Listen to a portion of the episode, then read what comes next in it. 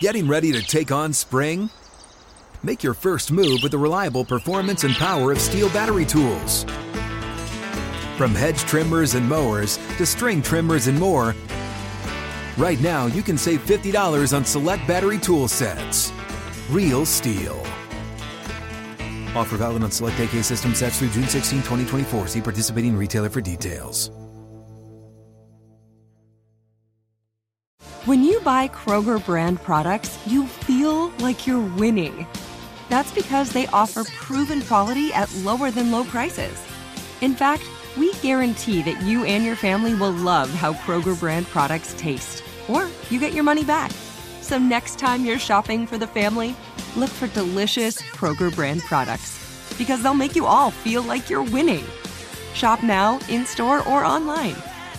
Kroger, fresh for everyone.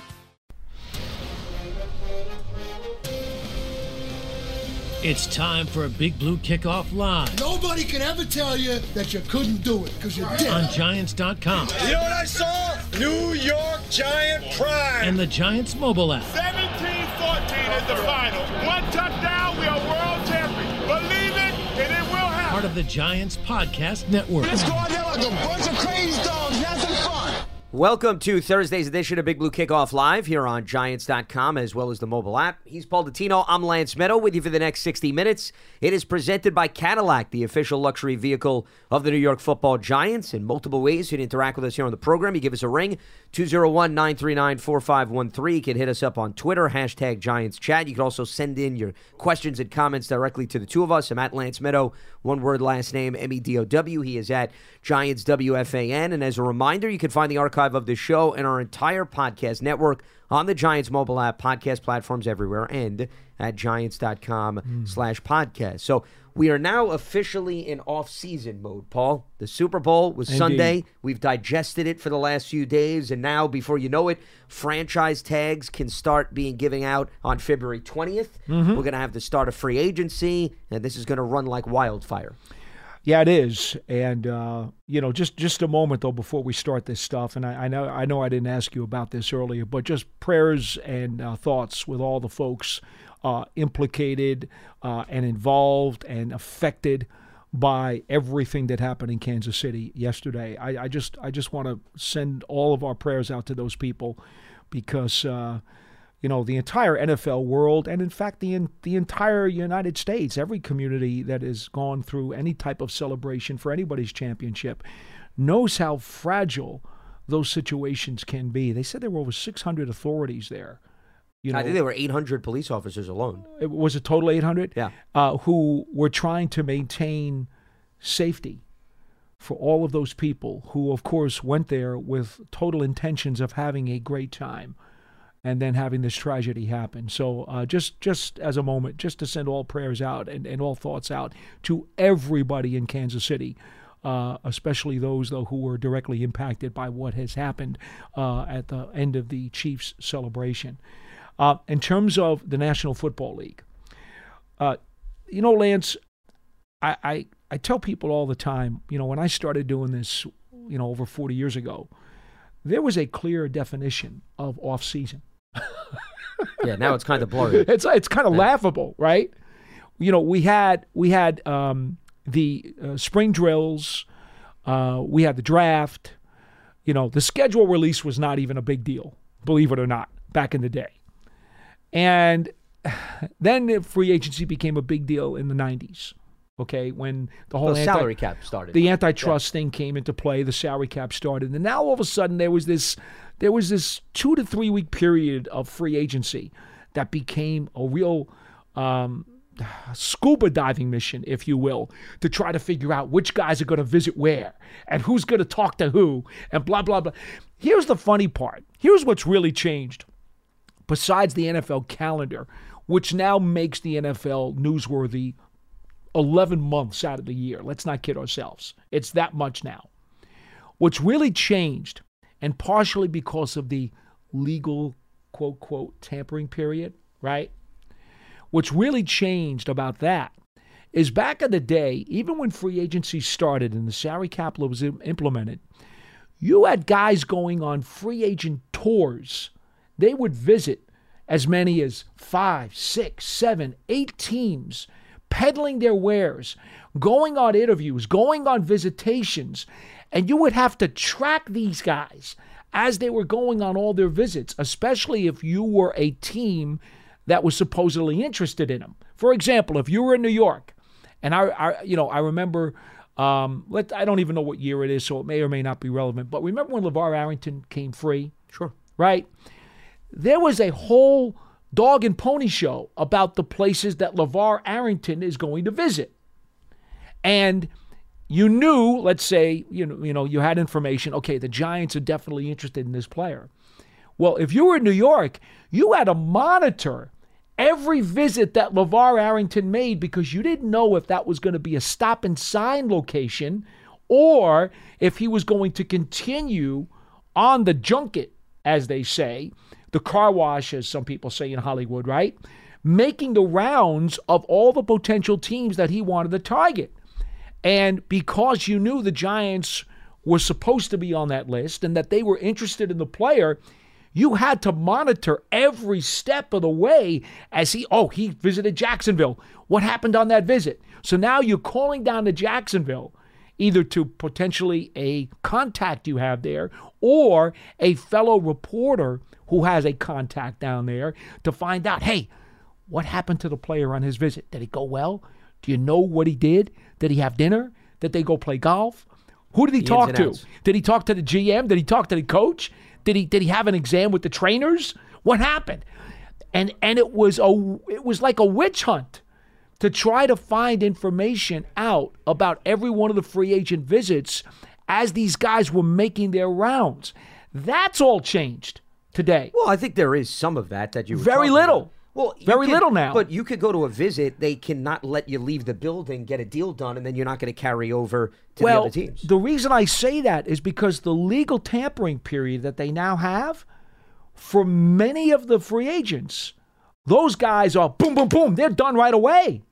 Because you got the legal tampering period where they could talk to A few days, agents, right, for 48 hours. Free agency opens, and within the first half hour of free agency, all of a sudden you got seven guys who already agreed to a deal. There is no junket. There is no visiting six, seven, eight teams to find out where they want to fit. No, those conversations already took place. They're done. Free agency opens, and now the big names are, are agreeing to a handshake deal within minutes. There's no longer trying to track down the, the dog and pony show as the guy is traveling around to different headquarters and visiting teams to see what he likes. No, that that's for the most part that doesn't happen anymore. Well, because a lot of it is done over the phone, as you mentioned. Correct. Yeah. But there is that wave of players that do go from team to team, maybe after the first 24 Very few 48 comparatively hours. speaking. And your bigger names usually sign right away. Sure, yeah. Well, like Golladay, for example, to bring it back to the Giants. Remember Golladay was making visits the year that he ultimately joined the Giants. He was one of the few guys who did. So there are he he did he Yeah. did the dog and pony show. Yeah. He did. Very few people do that though nowadays. That's just not the way it works. Well, and also what you were laying out was pre-social media. So right now, teams can rely on social media also to track a lot of the info. Oh, it's you know if they needed to, yeah, they probably could. Yeah. Because after all, we all believe every word that's on social Well, media. Forget what you believe. It's the fact that all of these national reporters go online and document that is what true. they're hearing. Yeah. I- I meant it from that standpoint Well- more so than the chatter. Not only that, he got video of the guy arriving at Correct, the team yeah. headquarters. Somebody's got a camera and they're shooting it or phone and they're shooting it. Yeah. Oh, so and so's helicopter landed in the parking lot of uh, of the Rams. He he has a visit today. I mean, it's ridiculous. Well, there's bells and whistles, as you mentioned. But but that's one of the really big changes, aside from just the fact that the NFL has become an 11 month calendar year news cycle. Uh, the whole free agency business and how we, as media, uh, track these guys. It's just it's a different environment now. And a different system by which these free agents will peddle their wares. In most cases, it's done in the 48 hour legal tampering period. There's, excuse me, I'm sorry, there's phone calls, there's Zooms, and now the guy is signed. They're not. They're not really as many guys doing the whole carnival show. Uh, you know, Yeah, there's not as much whining taking the dining tour as they say. Yeah. Right. There's not that much of it. Well, and I also think, though, it, just to spell out how times have changed, you needed to go to facilities to get an idea of what the team was Oh, all sure. about. Now with social media, with television, with websites, I mean, you can type whatever you want online and find all the info that you need about a team without really going to the facility, I would argue. Because between the imagery, between interviews, mm-hmm. you and your agent can piece the puzzle together before you even get on an airplane. It's Well- that much different. we all know happy wife, happy life, right? Well, many times these guys would come into town and there would be someone assigned by the team to take the player's other half and say, okay, take them around the neighborhoods. Show them where they could go to school, show them where they could live, show them where there's activities, The local country club. Yes. Yeah. Show show them the food. Show them some of the kinds of food that we have in the region. This was all part of the recruiting process. It was really like a college recruiting visit. These days, not so much. Now it's like you talk to the agent, you work out the numbers. Uh, they do all the research in terms of the schooling and everything else online. They figure all that stuff out. And it's like, okay, we're doing a business transaction here. It's not so much the college recruiting process with pro free agents anymore. I guess that's really the best way to equate it. Well, even the college game has changed. Well, tell me So- about it. No, but I'm not even talking about NIL. I'm talking about college players interact with coaches directly on social media. Mm-hmm. I mean, how many coaches are on Twitter where they can communicate as opposed to picking up the phone or snail mail? You talk to recruits 30 years ago, they'd have these shoe Yes. boxes full of letters. Yes, right? I've seen them. Now it's emails and text messages. So it's been a complete different game changer because of the technology. I mean, that's what really has flipped everything upside down. And the NFL is thrown right into the fire with these other professional sports. Yeah, for sure, operate. for sure. Yeah. Well, speaking of looking ahead, before we get to the legal tampering, as you laid out, before we get to even the franchise tag, NFL.com went through the draft order of the, all 32 teams, but used the draft to put them in terms of a numerical order and listed the needs for every single team. So we figured that we'd focus on the four NFC East teams, given that is the utmost importance to the Giants and their surroundings. So let's start with the Giants here. And the biggest needs that they list are the following defensive tackle, running back, interior offensive line, edge, and cornerback. And by the way, these needs are in no particular order. These mm-hmm. are just who they think are the areas of concern for the team. And there's a little bit of a write up for the Giants. I just want to read it. It's about two sentences. Sure. Finding a new starting running back if Saquon Barkley doesn't return, O line help, and depth at receiver are of the utmost importance if Daniel Jones is to succeed next season. The midseason trade of Leonard Williams to the Seahawks created a need along the defensive line, and the secondary could use some fresh faces too. Well, the secondary could use some fresh faces based on who they may even lose in free agency, I would argue. But all relevant positions, I mean, we've talked about the need to bolster the pass rush, especially with Azeez Ojulari and his injury history, and Kayvon Thibodeaux coming off a great year, but the old story in the NFL is what have you done for me lately? Not what have you done on an island. So the jury is still out with respect to that. Who's going to play corner opposite Deonte Banks? So that makes a very strong case for the cornerback Is, position. is the slot corner uh, an issue or not? You know, do you trust Flott to maybe hold that down? I still think he's got uh, uh, more abilities to play the boundary, but he did play the slot effectively the second Sure. half of last season, and and even Darnay Holmes. but is he in the equation? You as know, well? may, well, he's an unrestricted free agent. Is he even going to be back? So that's why cornerback, to me, I think you make a very strong case. Interior offensive line, well, we talked about the guards. Who do you play next to John Michael Schmitz? The stability then at the tackle position. So the two guard positions are going to be a big topic of discussion. Saquon, I already mentioned it passing. And then throughout defensive tackle, and that I think has to do with, you know, where you feel you are with some of these young guys. Like Jordon Riley, to me, is a huge player to discuss amongst the coaching staff and the front office. I concur. offseason because I think that dictates how aggressive you need to be at the defensive tackle position to complement the likes of, of course, Dexter Lawrence. Now, um, Nacho is still signed for next year. So they don't have to necessarily worry about re upping him if they want to uh, continue to, to have him on this team. And you have DJ Davidson too. Uh, G.J. Davidson is still here. Yep. Uh, quite frankly, I I'm not going to be so quick to discard Ryder Anderson, who gained uh, weight last year and got up to 290, and then never wound up getting on the field. But they kept him around all season. They bulked him up and kept him around all season for a reason. I'm going to be very curious to see what the new defensive coordinator thinks about Ryder Anderson as an as an evaluator because Anderson came into this league originally as a defensive end. And then they decided to bulk him up to, to 290 and then he never played anyway. I don't want to paint a rosy picture and say Ryder Anderson is the answer to everything. But is Ryder Anderson potentially a rotation guy on this team? Is he? well, he has the versatility that I think makes him appealing. He- He does But have the the, fact that he versatility. didn't get on the field this year, I don't know how you can bank on him making that big of a jump to now becoming a key piece of the I, rotation. I don't. I, I, yeah, I don't know. I don't know the answer to that. The point is, I never want to just throw somebody in a closet and shut the door and say, "I'm forgetting about you."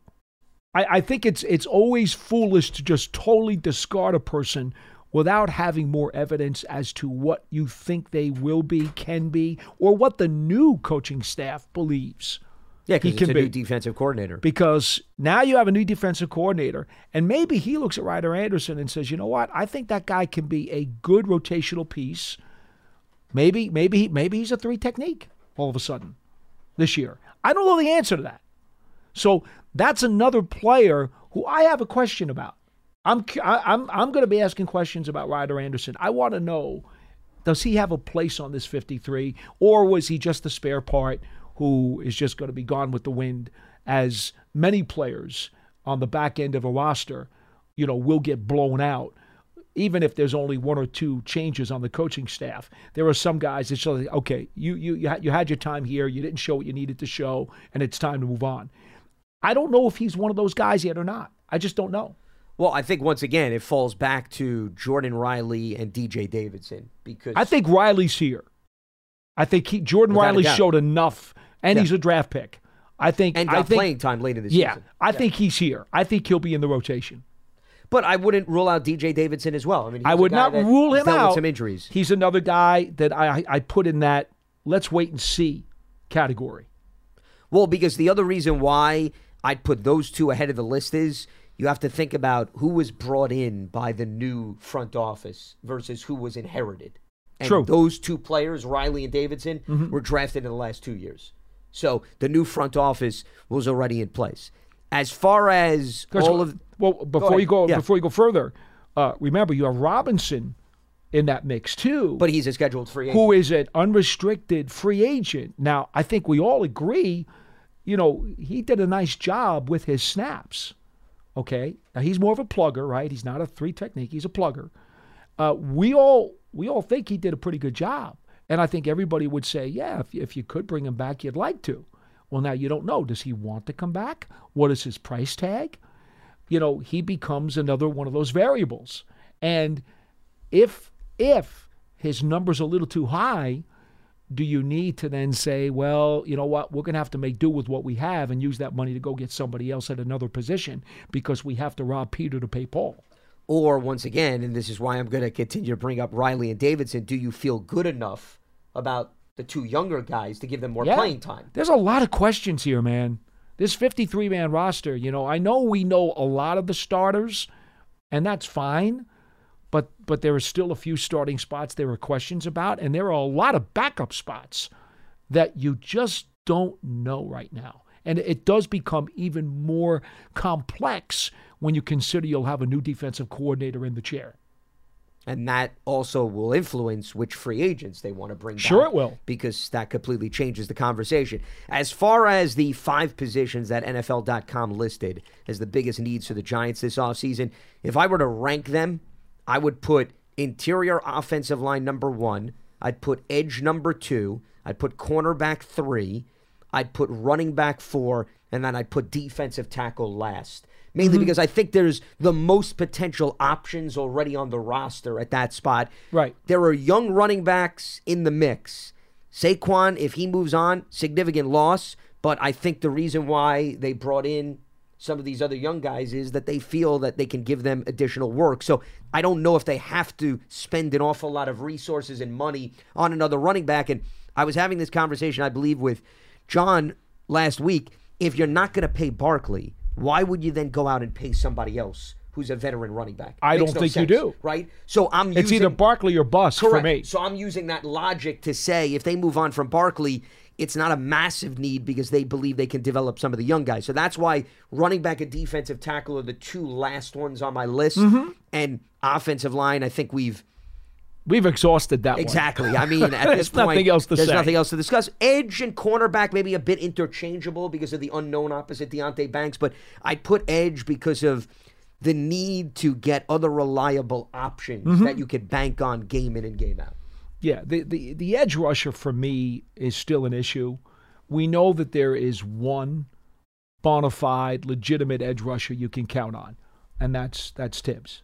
Let's not kid ourselves. Okay, Ojulari has not proven to be reliable, and And it's a durability issue uh, more than anything else. Quite I would say. frankly, it wasn't just durability this past season. If you look at his production and his efficiency in the 2023 season, it was nothing like his first two years in the league, when his numbers were pretty good, and then you just had to say, well, they need him on the field more. He got on the field some more this past year and did not continue to ascend. In fact, you could say he might have gone backwards somewhat. In fairness, though, and, and this is not me trying to defend him, but wasn't he on a ridiculous rate of like a sack per appearance at one point, which you knew deep down inside Paul was not going to continue Okay, throughout well- the course of his well, NFL career? right, I- no, I'm just saying that in passing. Wasn't that the rate? There was a point where he Yeah. get a sack per appearance, but the sample size was so small that you had to say to yourself, once he gets to the point where he can reach double digit games, if health allows, you cannot expect that to carry out season in season out. And once again, it's not me defending him, it's just being realistic that there are players you know, they start off their careers with a hot streak and then you have to understand as the mathematics increase, there's no way that you can maintain that. Okay, so here's the problem. He did play in 11 games this year and had only sacks in two of the 11. Yeah, well, and that's way down compared to what I'm saying the beginning of his Way career. down? Yeah. That's below sea level. Well, I just think the standard that was And, set and, I, and I'm an Azeez. Ojulari fan, okay? I I like him a lot as a guy. I think he's a good teammate. I think, you know, he does have some very, very uh, good, solid, strong pass rushing skills. He absolutely does. But if you only had sacks in two of your 11 appearances this season, that's that's a problem.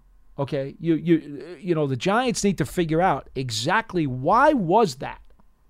Okay, because it needs to be fixed. Now you may not get almost a sack a game like you did in his first two seasons, but you got to do a heck of a lot better than having nine shut out sackless games. That's that's not okay. And the other thing on a related note, Kayvon Thibodeaux, if you look at his past season, he had eight and a half sacks in the first nine games. He only had three sacks down the stretch He of the season. he, he wore down. He wore down, but- and I think he ran out of gas. but that's more of a reason why you need other reliable options. Oh, sure. You can't bank on that. The rate, to my point with Ojulari, is going to carry through for all 17 I absolutely believe the Giants need to acquire another potential 8 to 10 sack pass rusher during this offseason. I absolutely believe that. It's it's clearly one of my top needs for this team. There's no doubt. See, Jihad Ward is a nice flash guy. He's just I'm not, sure he's coming back. Well, I'm just bringing he's a free him up. agent. No, but it would be the role of that player because Oh. Ward was that third, fourth guy, that energizer bunny. But for the more of a run better stopper phrase. than a pass No, but rusher. but there were times where Ward would come in with a little bit of a pass rush. He's just He not did. doing it at the rate He did. of like you said, eight to ten sacks. The best example I could give you to the player that I think you're looking for, Leonard Floyd joining the Buffalo Bills Mm-hmm. when they brought him in. regardless of what the production was this past season, the expectation was he's going to be the third guy, and he's going to be a player that can get us in that eight to ten territory. You got to pay for a guy like that, Paul. Though those guys do not come cheap. Even the third pass rushers in this league, because every team is searching for the third pass rusher. We've had conversations in years past. To me, the separators in the NFL, it's not the team that has two guys. It's the team that has that third X factor. Well, the problem is, Lance, I'm not 100% sure anymore that Ojulari is even the number two pass rusher on this team. Okay, so then you should preface it by saying you're looking for really the number two guy. Then I'm looking the for, I'm looking guy. for a guy who's at least a three and could potentially be the two if Ojulari does not pick up his game. Well, if you're not banking on Ojulari, I, I how can can't. I? No, I, then I would say that it really it's got to be a conversation about number You know, two. I get it. Three. I'm I'm always the glass half full guy. I get that. I always take the general manager or the coach's perception Yeah. or perspective that says, okay, we have questions. Do we have potential answers in the room? And could this guy potentially be that guy? I will always approach it from that perspective. As opposed to the other, which says, oh my God, we need this, and we got to go looking outside the building all the time. I, I don't do that, okay? And even with that mentality, I am not sure right now because to me, Azeez Ojulari took a step back. I'm sorry. I wish I wish he did not. Now, was part of that because again he labored through leg injuries? He had he had soft tissue injuries, and you know I'm not sure even if he was 100 percent in the games that he played. well, because as you referenced, there was a stretch where he missed what four games this season. Twice he missed. So there he you was go. in a, he missed a chunk of games. Is it that he wasn't physically himself and could not put forth the kind of production that he's capable of? Maybe that's true. The point is, I don't know. That's my point. I don't know. Baltimore led the NFL in sacks this season. I'm just using them as an example of what I'm talking about in terms of the importance of a third guy. They had 60 sacks. Okay, 60 is not the standard for everybody. I know you love your 42 number. I'm, I'm probably I'm probably revising that with the extra game. I probably need 45 now. That's probably the this. number that I'm shooting for. But, February but give me give me at least 42. Will February please? 15, 2024, 12:58 p.m. Eastern. Paul evolves in terms of his mathematical statistics in You, evaluating you teams. got to get me into the low to mid 40s though. You have to. okay, no, 45 is a fine number. You know, But where, I'm, where would 45 have gotten you this past Oh, I'll bring up, let's see. I got the sack totals here. 45 would have put you, believe it or not, 45 would have put you middle of the pack. okay. Well, and that's acceptable. Okay. But, you know, you would look in years past, 45 would be one of the top tallies. 45 E- easily would have put you in the top 10. middle. Easily. No, that's not getting you top 10. Top 10, the cutoff, let's see. It was Baltimore, Kansas City, Miami, Buffalo, Indy. That was the top five. That took us to 51. Then Cleveland, the Jets, the Chargers, the Niners, the Bucks. 48 was the cutoff For the top 10. Yeah. Okay. That's um, you know, it's not totally unreasonable. No, that's why 45 I think is a really good number. So I think I think my number needs to be increased over these last couple of years from 42, which has always been my number. It needs to be increased to 45.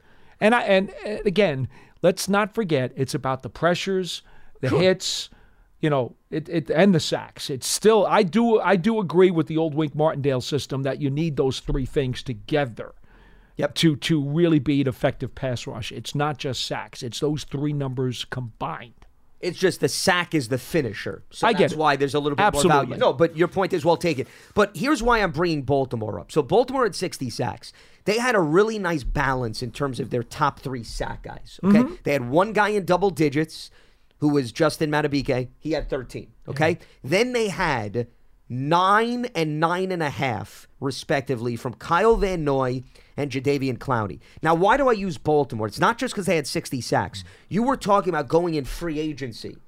Clowney and Van Noy were brought in Yes. as veteran free agents. Yes, they They were. didn't give them enormous long term deals. They said, hey, let's rent these guys. We plug them in our system. And boy, did that work to perfection for both of those players. Because it's not, we're talking about the top three sack guys with, for the Ravens. We're not talking about a youth movement.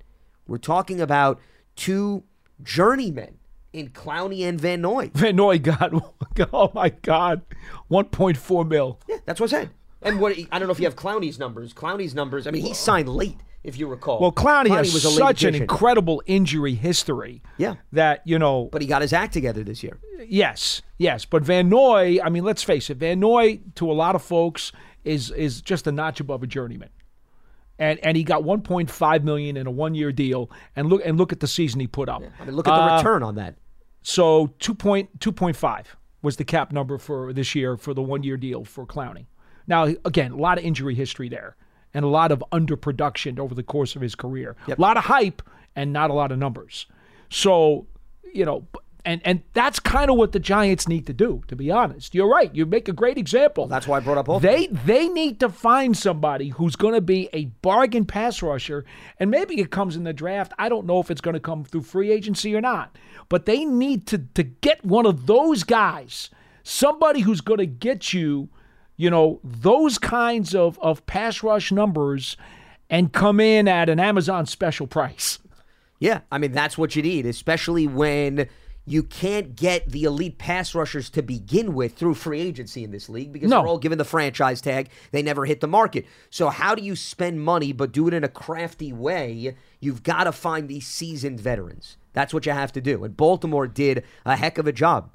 I mean, hats off to their front office and them finding some gems because Kyle Van Noy who played 14 of the 17 games. Clowney actually played all 17 games this past season. Amazing, which, right? That's the icing on the cake. But just to give you an idea about Kyle Van Noy, Van Noy just jumped around from team to team. He went three years with the Lions, then he played four with the Patriots. 2020 was a turning point in his career. Dolphins, back to the Patriots, Chargers, Ravens. That means Paul, he's been with four teams in the last four seasons. And his sack total, the best one was with Baltimore this past season. And he played 14 games for Miami, 16 for New England, 17 for the Chargers, and then once again, 14 this past season. See, the problem with going through this equation and trying to find that guy is it's a total hit and miss. It's like throwing a dart against the dartboard while you have buttery fingers from the popcorn that you ate at the bar. Okay, it's really tough. Because I'll give you a great example. Robert Quinn was given up for finished. And he goes to the Bears and gets 18 and a half sacks and sets a team record. He broke Richard Dent's right? mark. Yeah. Which which is just ridiculous did it against the Giants, by the way. because yeah, he was he was done, cooked, finished. You know, the the bowl went off on the microwave, right? And then he does what he does. Microwave and popcorn. and then last year, well, that's why I did that. Yeah, you see, well, I could see. I try to tie It's in the theme, food stuff Without a doubt. and Nobody then last year, what did he do last year? One sack in 13 appearances, including seven starts. I'd be curious. Do you have the snap count? I'd be curious how me much he see. played this past season. So he went from 18 and a half to one sack. but he was in, every one down player season. also. Yes. Now, his snap count last year, let me see. I'll- I'll, Something find tells it. me- I'll find it. It dipped a little. And and oh yes, but here's the problem. Okay, his snap count went down to uh, uh, 392 this past season. The year before he was at 755. okay, so he played half the snaps. and he went from 18 and a half sacks to one. Yeah. Well, Okay, and that's the problem with these older pass rushers. Now I know scheme's part of it, right? And he was also in house. You weren't bringing him in from the outside. I get it. Yeah. Scheme is part of it. But we're talking about falling off of a cliff. And that's what happens with these older pass rushers. Sometimes out of the blue, they find one more really good year. Yep. And they jack it up and bang, they really in- inject some adrenaline into your pass rush. But then you never know when that's going to happen because all of a sudden, just like that, they disappear into thin air like the steam off the kettle uh, on your stove. Another food analogy. Go ahead. Yeah. So, you know, it is what it is. Can you discuss the three forms of water and liquid? How many kitchen appliances can we hit? Gas, liquid, and ice. Well, now, wait a toaster minute, wait a minute, wait. Now, you know what? I haven't gotten to the George Foreman grill yet. So give give me another few minutes. Stop naming products. I was gonna say he can't. He can't just name a product. It's got to be something. But tied that's what into it's it. called. There is no other name for it. grill. The grill? All right, the grill. You have to assign it to a specific grill. So, yeah. We try to have fun on this program. But go ahead. well, at least some of us do. Yes, But Baltimore, I think, bringing it back to planet Earth is just a good example.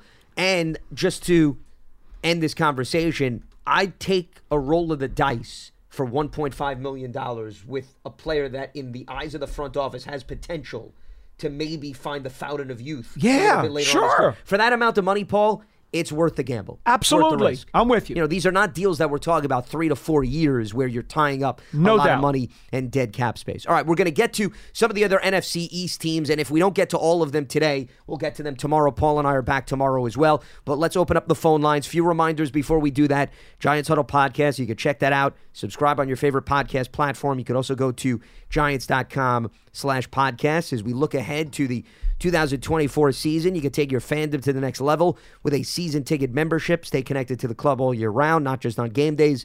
Memberships are now available for the 2024 season.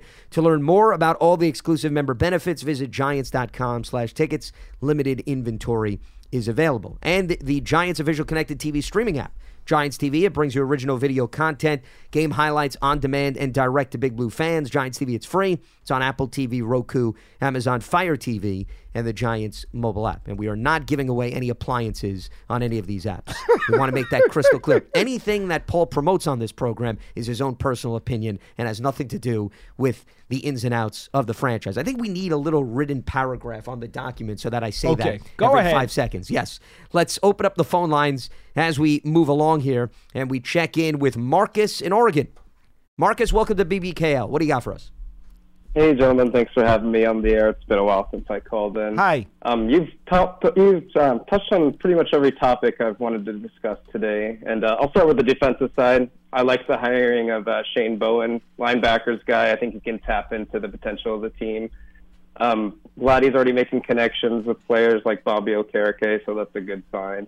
Um, you were talking about the dire need of an edge rusher. I agree. I like Azeez Ojulari. He hasn't been reliable, and I think it's time that we draft someone to be alongside K- uh, Kayvon Thibodeaux.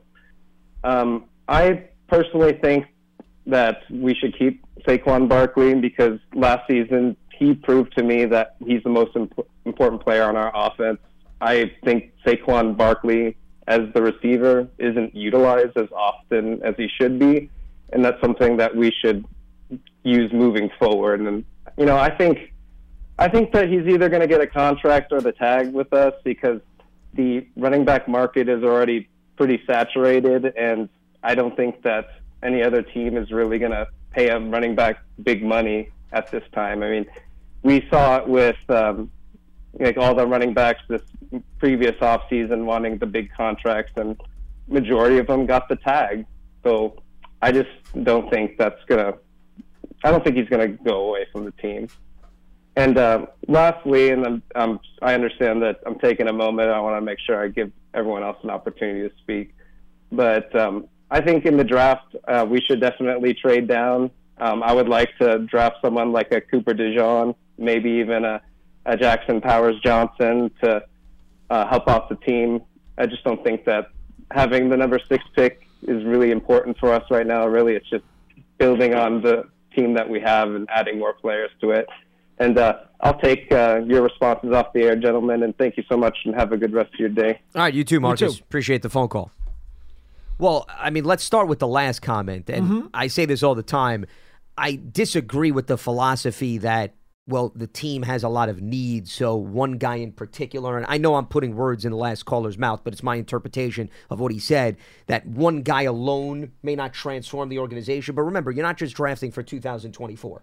First round pick, four years, fifth year option. If he could become a huge impact for multiple years, you know, that is going to be something that's well beyond just one season. And if you can't get that level of impact by moving down, then I would say that's a mistake. And you should then take the player that perhaps everybody in the room is enamored with at six. Yeah, I think uh, when you look at this, the Giants need to do all of their due diligence on all the top guys, not only to find out all about them to decide who they would want to take at six, but they also need to find out what's the marketplace for those guys. What is the value of all the guys in the top 10, top 12, top 15, so that if they decide they do want to move down, they know what the market is going to bear.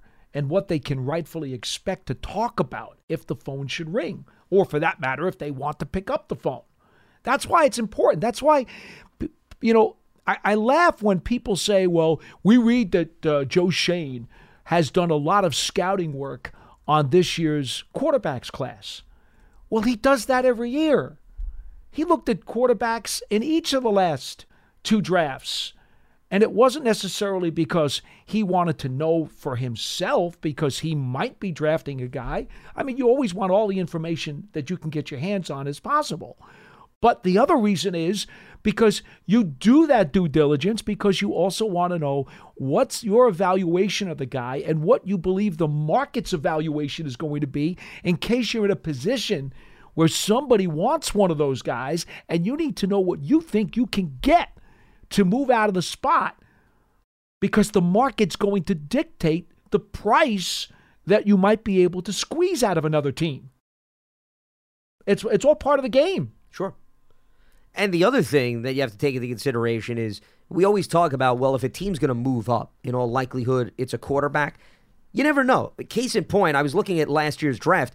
Remember, the Texans moved up after they took Stroud to get Will Anderson. Yes. So you could love somebody who's a non quarterback and still be willing to give up pieces. Now, at six, there will be many different players at several different positions still on the board. You got a historic draft chart up. Uh, yeah. I wonder I wonder what is the highest if if you could do a quick look at it. What is the highest a team that has moved up to get a non-quarterback? I wonder what Meaning that would overall be. pick you're yeah, talking about? Yeah. Well, three is pretty high. I'd have to go back and look draft by draft. yeah, that's something do. you know. That's Yeah. that you don't do it now, but that's a, Well, I that's mean, I a could homework assignment. here We'll do there. it for tomorrow. Yeah, sure. We'll do it for tomorrow's show. How how often and how high has a team moved up? Let's just say in the top six. How many times has a team traded up into the top six for a non-quarterback? And let's just say since twenty since the 2000 season. Well, let's do that as homework for tomorrow's show. Yeah. Well, we got a great example from last season because they took That's- a pass rusher at number three. That's one example. Yeah, Yeah, but a I- and, recent and, and I'll, and I'll be and I'll be frank with you. I don't think we're going to find too many others. Well, the reason why I would agree with you, I'm just looking at this on the surface.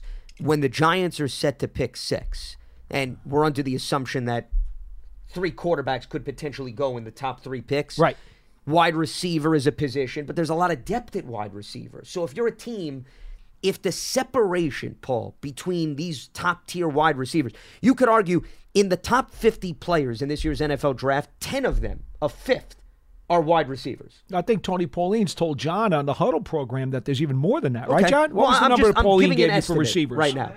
How many was receivers in the top 50 did Pauline say? Uh, um, I don't remember, but Dane Brugler had 17 in his top. Brugler Okay. had 17 in the 100. So okay, so he has even more. But so 10 is a conservative All right. estimate. So let's say it's safe to say, or Yeah. we think it's safe to say, no one's going to trade up to get a receiver. Well, that's why I'm bringing that up because if the Giants are in that wide receiver territory where maybe one guy already is off the board, two, do you say, all right, we like the quality and substance and we wait for a wide receiver later on in the first round or the second round, or do you just take who's ever there? So I'd be surprised if somebody moved up from that standpoint. I would think just based on what we know so far, and again, the combine's still a few weeks, a couple of weeks away.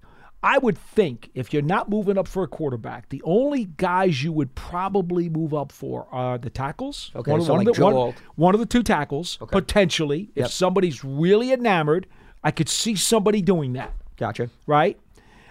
I think I don't think that the pass rushers, especially with Latu's injury history, I don't think anyone's going to give you the farm to move up that high to get one of those guys. That's fair. I don't think so. I don't know, but I don't think so. And then the only other quote generational kind of guy is Bowers. I'm kind of I'm kind of waffling on this one. I don't my my initial inclination is that no team is going to try to move up into the top 10 to get Bowers. My initial feeling. But then I say to myself, well now this league is turning into a very tight end friendly league. And look at all of the top level or very productive tight ends that made the playoffs. And it almost seems like now that the way this league is going, You need to have a highly productive tight end if you're going to make waves in the National Football League. It kind of seems like we're going in that direction again. So maybe there is somebody who's going to be willing to open up their vault to grab Bowers. Though you could argue the track record, it's interesting. I agree with you in terms of the tight end movement, but several teams that used the high pick on tight ends hasn't necessarily worked out.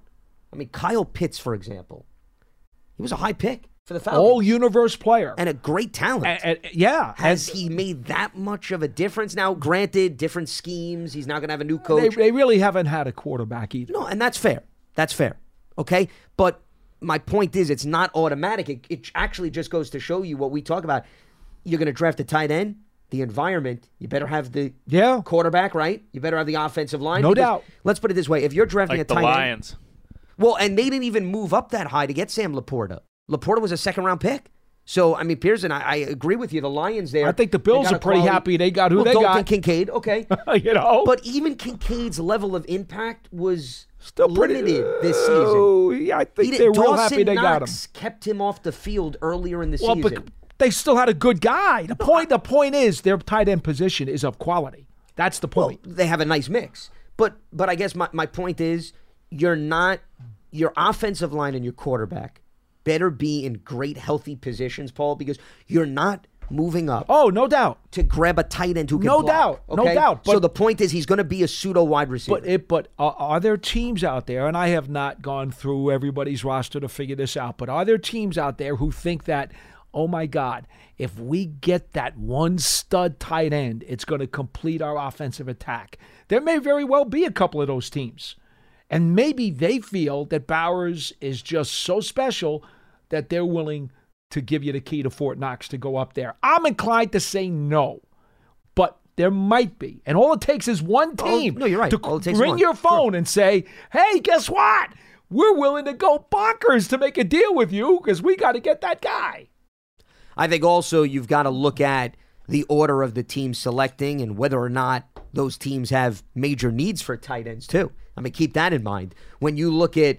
I mean, Well, the, chances are if you're that high, you probably need a whole lot more than a tight end. correct. Yeah, And you're probably going to go for one of the receivers, one of the linemen, one of the quarterbacks. You're probably not prioritizing Bowers. yeah. So that's why I think most teams may say, "Well, we're not going to move because we're just going to see if Bowers falls to us." So there's no need to They make could. that aggressive move. They could. And then the only other position that I want to throw out here is cornerback, but cornerback has a lot of depth, as nearly as much depth as wide receiver. Right. So you could really wait for that position as well. And that's why I go back to how we got to this point. The caller had brought up, you know, move down. Well, somebody's got to have to be willing to move up. And and I am To wanna of, take your I'm of the spot. opinion that moving down is a legitimate, rational possibility if you get that phone call that says, "Hey, we're going to give you the keys to our Fort Knox. Uh, are you willing to talk to us?" Absolutely, I'm willing to talk to you. I think you'd be foolish not to. No, you definitely listen. I'm just the point of this exercise is to wonder is there somebody that is worth other teams moving up and giving you what you want? probably, probably more so to get one of the two tackles than anything else. That's what I would think. and that would be my answer.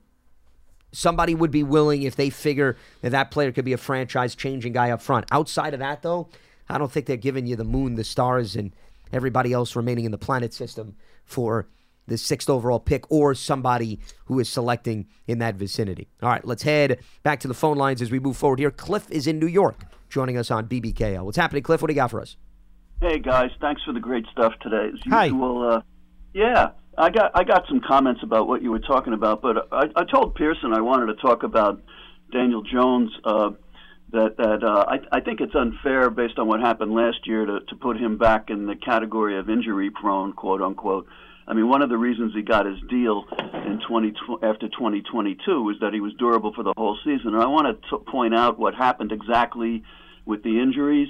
Uh, when, when Joe Schoen in uh, last season, when when Joe Schoen um, gave his presser, he, he pointed out to the Miami game as a game where the state of the offensive line was was best described because he said the guys on the field were the guys that you see in the last exhibition game. and and uh, that was the game where Daniel got drilled in the back by Van Gink- Van Ginkel. A, a, a week after Josh Allen was on the ground pointing at Van Ginkel to the to the officials, which nobody said anything about. But the point was, he got hurt. Uh, that was the neck injury uh, uh, when the offensive line was maybe at its worst. Uh, and and and Miami was in your list uh, a few minutes ago of top teams with a pass rush, so that was part of the perfect storm. So that to me is not injury prone. The the uh, knee injury against uh, Las Vegas, uh, that was Evan. Ne- uh, that was uh, Andrew Thomas's first game back, Mm-hmm. and the and the injury was uh, uh, was explained as a stunt up the middle with the superstar All Pro, possibly best pass rusher in the league, even possibly better than Micah Parsons. Uh, suddenly coming upon Daniel, who made an extremely awkward escape, and um, I don't think that's injury prone either because the offensive line was just as bad with John Michael Schmitz missing. I'm pretty sure still in that game, and and the guys playing out of position all over the offensive line. So. Um, uh, any quarterback is going to be injury prone when the offensive line is in that bad of a state. And the first neck injury going back uh, against the Eagles in that 13 to 7 game uh, was always a mystery to me. I don't think we ever knew how that one happened. But um, so I, I just wanted to get that out of the way. I, I well, think Cliff, in- fairness, you're focusing a lot on how the injuries happened, and I Yes. mean, there are a variety of different quarterbacks that are put in positions over the course of their careers, and injuries are going to happen for a multitude of reasons. But I think the point is, can your quarterback hold up? Regardless of what causes the injury. Case in point, Sam Howell was sacked more than any other quarterback this season. Well, Sam Howell managed to play unless he was benched, of course, every single game and did not miss a game due to injury. So I think that's also part of the evaluation process where teams look at the durability of specifically a player that's at the signal caller position. I would still say the state of our offensive line was historically bad uh, because of the injuries. And, Cliff, uh, I, I'm going to add this to your to your argument, if you will, and I don't I don't know if argument's the right word to use, but to your philosophy. There were 66 starting quarterbacks in the NFL during the 2023 regular season, which was an all-time NFL record. Okay, it is extremely difficult these days to find a quarterback who does not have at least some type of injury that could keep him out for at least a week. So, are we going to say every starting quarterback in the league is injury prone? I mean, no. you know what I mean? Uh, th- it's yeah. the nature I'm of the game about- right I'm now. talking about season-ending injuries. No, I, and and you know what? I didn't count how many of those were season ending, but the problem is uh, the defenders are bigger, stronger, faster than they've ever been before, and when they hit, the impact is a hell of a lot worse than it was before. And you know, that's why I, I have a hard time. I have a hard time with the whole injury prone tag for almost any athlete. To be frank with you, Good. I, I, I don't I don't like it. I think it assumes too much about the man's physiological makeup because we we are not doctors. We don't know if he has deficiencies physiologically that would make him, by definition, injury prone. I, I, I that's a term that I I kind of I, I kind of take offense to.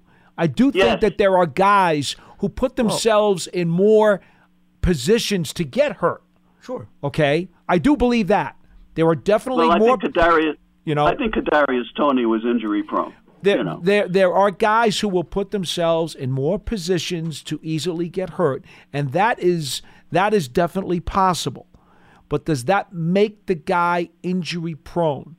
I don't. No. I don't know. Well, I, I, I, I'm, I'm, I'm just not so quick to use that term. I mean, if you miss games just about every single season, and we're talking volume two to three games, I think that fits the bill of being injury prone. Well, let's Yeah. let's use Ojulari as an example.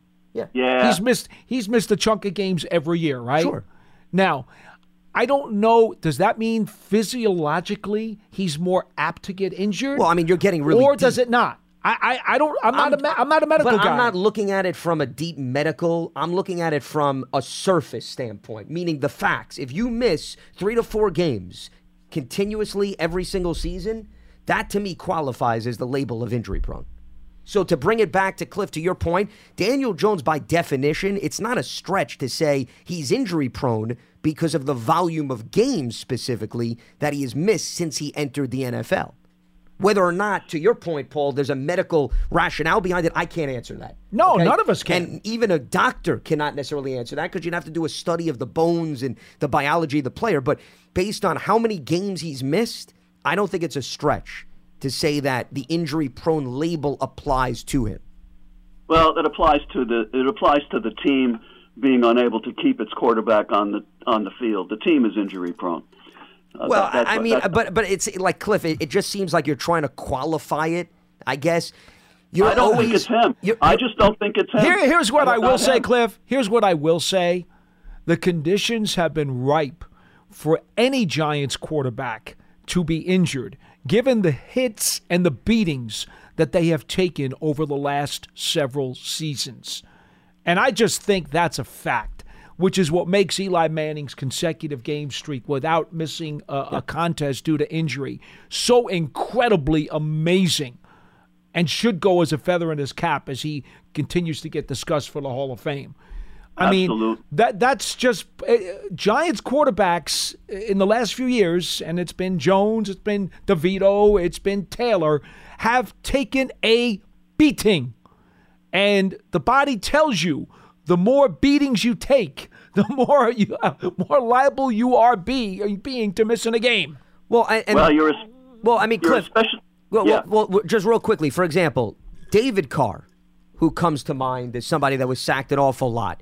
At the beginning of his 76 times as a rookie. Yes. Okay. Well, he was with, League record. He was with the Houston Texans for the first five seasons of his career, and he was sacked more than your typical young quarterback who was drafted. Carr only missed four games in those five years. He played a full season Amazing. in four of those five seasons. Amazing. So that's why I'm bringing it up, Cliff. When you say, you know, the team didn't do a good job keeping the player healthy, the quarterback never has a control over that. You have to play where you're thrown into. And Sam Howell, as I mentioned, Bryce Young, they were sacked over 60 times on an island, and Bryce Young only missed one game. Sam Howell played all 17. So Right, it's not the volume of sacks. It's being drilled in the back when there's no blindside tackle. Well, I guarantee you, if I broke down the film of Sam Howell and Bryce Young this season, Cliff, you're going to find plenty of things that fall into that category. I, again, though, that's just one season we're talking about. No, no, we gotta see- You know, once once those But- guys play four or five seasons and they take an accumulation of oh, sure, smash them up kind of hits, roller derby, you know, smash them up demolition derby kind of hits. Uh, I bet you they're going to miss some more games. well, but but once again, the reason I'm bringing it up is Daniel got hurt his rookie year, though. He did. And did not even play every single game He that did. year because Eli did. started as the starter. So I'm just bringing other examples into the conversation as a means of comparison. That's all. No, it, it, I, I, I get it. And, and then quickly, and I'll take it off the air. I, I introduced the idea last week of a reality check for the roster. You know, being in the third year of this regime, and that there's they made some serious progress each of their first two years, and they built on some progress whether people wanted to admit it or not, um, from the previous regime, and that because the state of affairs was so low in 2018, we're still in a very reasonably early stage. And and listening to you guys today talk about the different position groups. Uh, I mean, I'm I'm interested in who's going to be on the 90 before I'm interested in who's going to be on the 53. It sounds like it sounds like there's a need to bring in competition in like half or more of the position groups and and uh, but that doesn't mean that we we don't have some serious progress at in, inside linebacker and um, and uh, pass rusher, but edge rusher, uh, but uh, more progress at inside linebacker than than edge rusher, you know, and then the Yes. cornerbacks. I think we'll probably end up with a first round pick in the corner, which you know usually doesn't thrill me because it's not as romantic as other kinds of picks. But but uh, that that's probably just as much of a need at anything. And uh, I, I just hope we can have a reality check about what we expect uh, for uh, to, to to to quote Phil Simms, you know, again from from the great run in the '80s into the '90s. We had a lot of good players uh, for an extended period of time. Um, uh, how many guys on the 53 right now? Uh, a lot of whom are free agents, so it's hard to say. Uh, but uh, w- when you think of a good player, that that's what I, we, we've been we were talking about found, uh, cornerstone players and foundation players, and how about reliable starters? How about good players? You know, and, and I think that we need a lot more good players right now. All right. Appreciate the phone call, Cliff. Thanks for giving us a ring.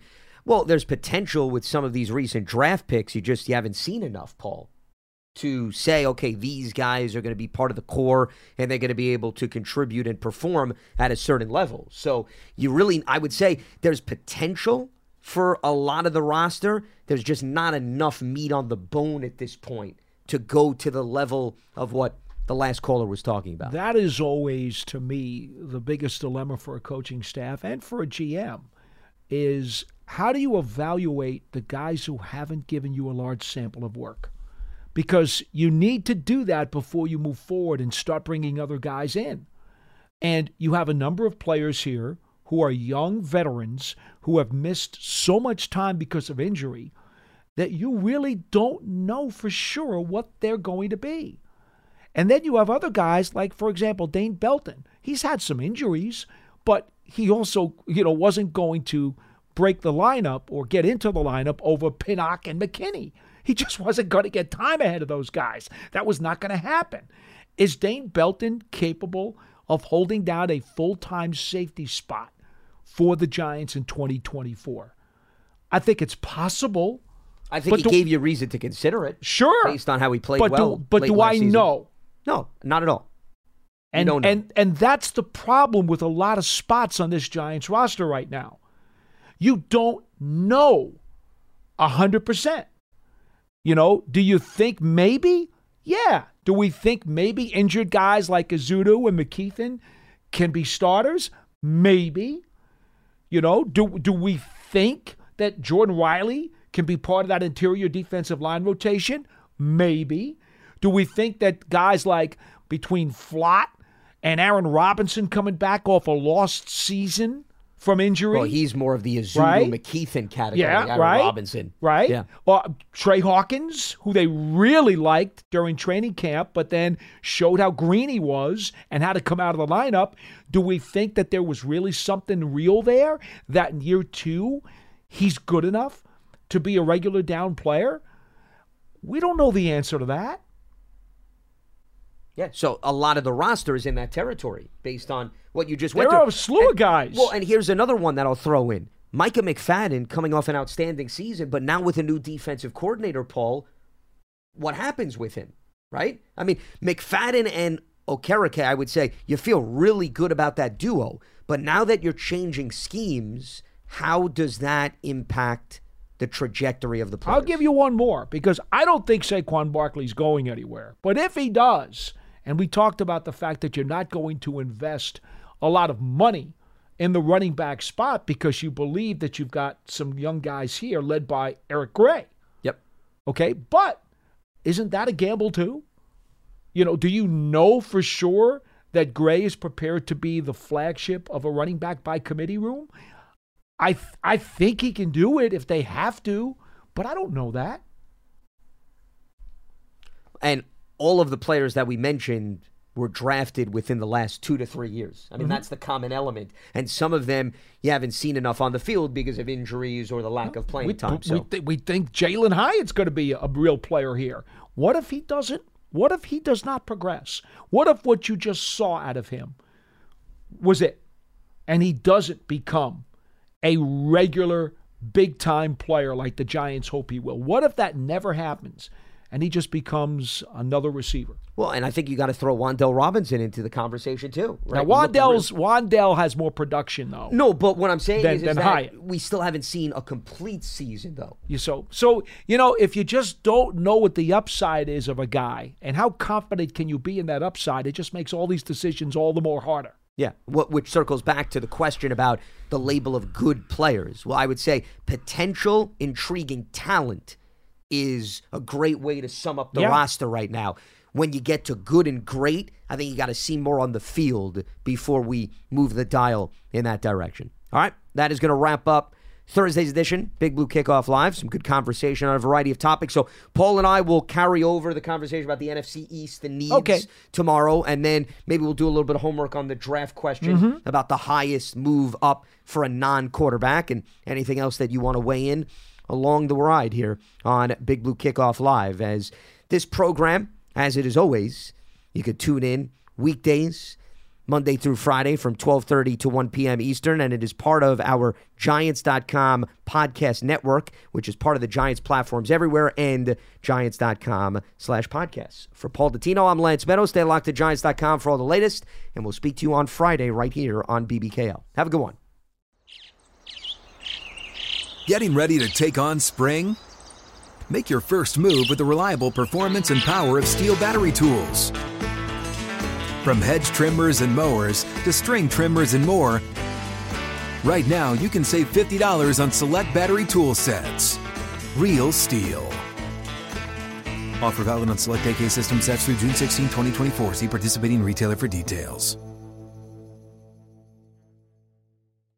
Open a limited time 11 month certificate at Kemba Financial Credit Union. At 5.25% APY, it's more than triple the national average, plus, it's a safe and secure way to grow your money. Visit your local branch or kemba.org slash CD for details. Offer expires May 31st, 2024. APY equals annual percentage yield. Restrictions apply. $500 minimum and $250,000 maximum deposit. Advantage status required. Comparison based on bank rate average. Federally insured by NCUA.